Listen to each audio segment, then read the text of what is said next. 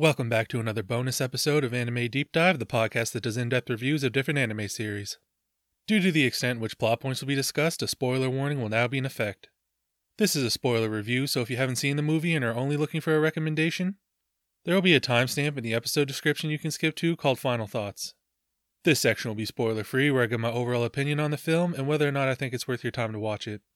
So now that that's out of the way, let's deep dive into Trinity 7, Heaven's Library, and Crimson Lord.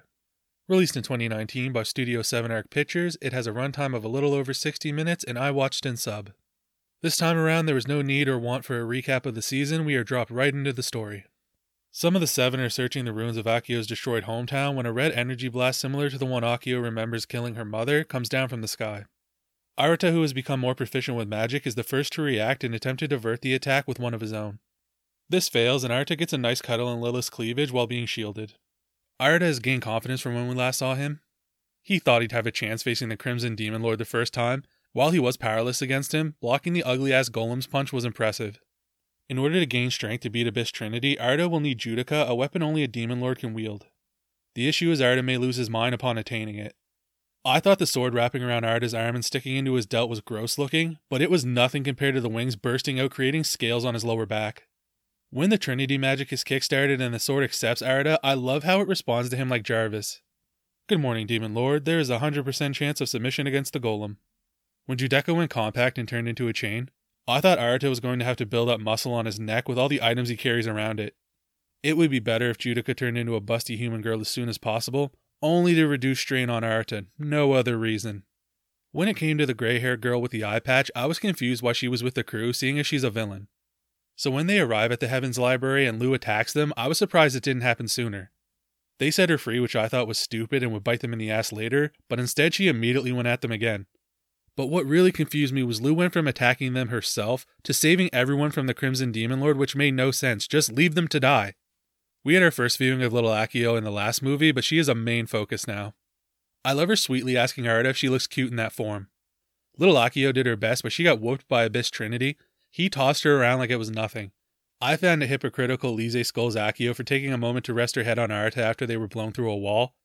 When Lise pulls Arata into her world, she talks about liking him, gets perverted, strips down, and gives him a tongue bath. All in the name of magic transferring, of course. I did appreciate Arata's kind words to Lise.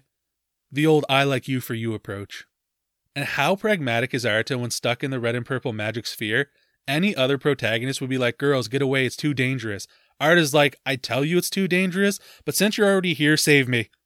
Abyss Trinity is the Crimson Demon Lord, and like all others, his armor is fire. I felt bad, but also found it amusing he destroyed Akio's town by simply testing his power. Lilith is the daughter of the Crimson Demon Lord, carrying an element that will fully restore his powers. How many times did he start ripping energy from the gem in Lilith's chest? I felt like she was screaming in pain the majority of this movie. My dumbest moment was during the history flashback before the Crimson Demon Lord's hair was white. I was surprised by his hair color, but then I realized he's Lilith's dad. Of course he'd be a redhead. When Abyss pulled out his sword going blow to blow with Arata, it was awesome. The sound design when the blades connected was sick. Everything in this fight was going well. Arata getting Lilith back to surpass Abyss was great, but then it had to finish with the you lose because you lack the power of friendship. How cheesy. Now I just want to get into some nitpicks. Akio's mother puts the symbol on her forehead before pushing her away. I get the mom would have no idea how far the shockwave would go, but little Akio only gets blown back a few feet. If the mom simply grabbed Akio's hand and ran off, I'm pretty sure both of them would have survived. I believe I mentioned the same thing in my review of Trinity 7 this season, but again, the subtitles during some scenes flash on screen, leaving little time to read them. I could see someone new to sub anime having a real problem with this.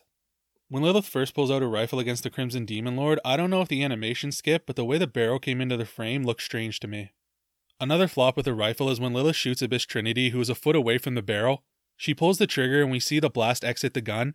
It cuts to the Crimson Demon Lord's face, shows him raise his hand and stop the attack. But the shot would have already hit him with the duration of time between her shooting the gun and him extending his arm. In the next scene, with all the slashes it shows Levi perform, how did she only achieve one cut taking off Abyss Trinity's arm? The dragon appearing in the castle was weird, and it being taken down by Yui, Arin, and Levi was anticlimactic. It lightly exploded colorfully like a firework, and I think I saw confetti falling from its body. During the final blow, how did Arata slashing the Crimson Demon Lord leave a hole in his chest? This is not so much a nitpick, just a fun tidbit. It has been well established Hijiri and Arin share identical looks. At one point, it showed Arin in a separate part of the castle. Then it switched to Hijiri entering the frame next to Arata, and I was like, how the hell did Arin get here? I just saw her with, oh, wait, it's Hijiri. Best girl waifu and harem. Best girl is Akio. She had the cleanest fight choreography and camera work of anyone in this film. We got to see a little of her backstory, and overall, she was my favorite girl this movie.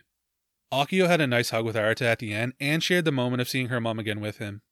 Hell no, Akio's childlike form cannot be a waifu or in the harem. Final thoughts. I love Trinity 7, and this movie was just more of it. This is my third review covering the series, and possibly my last if more animated content isn't greenlit.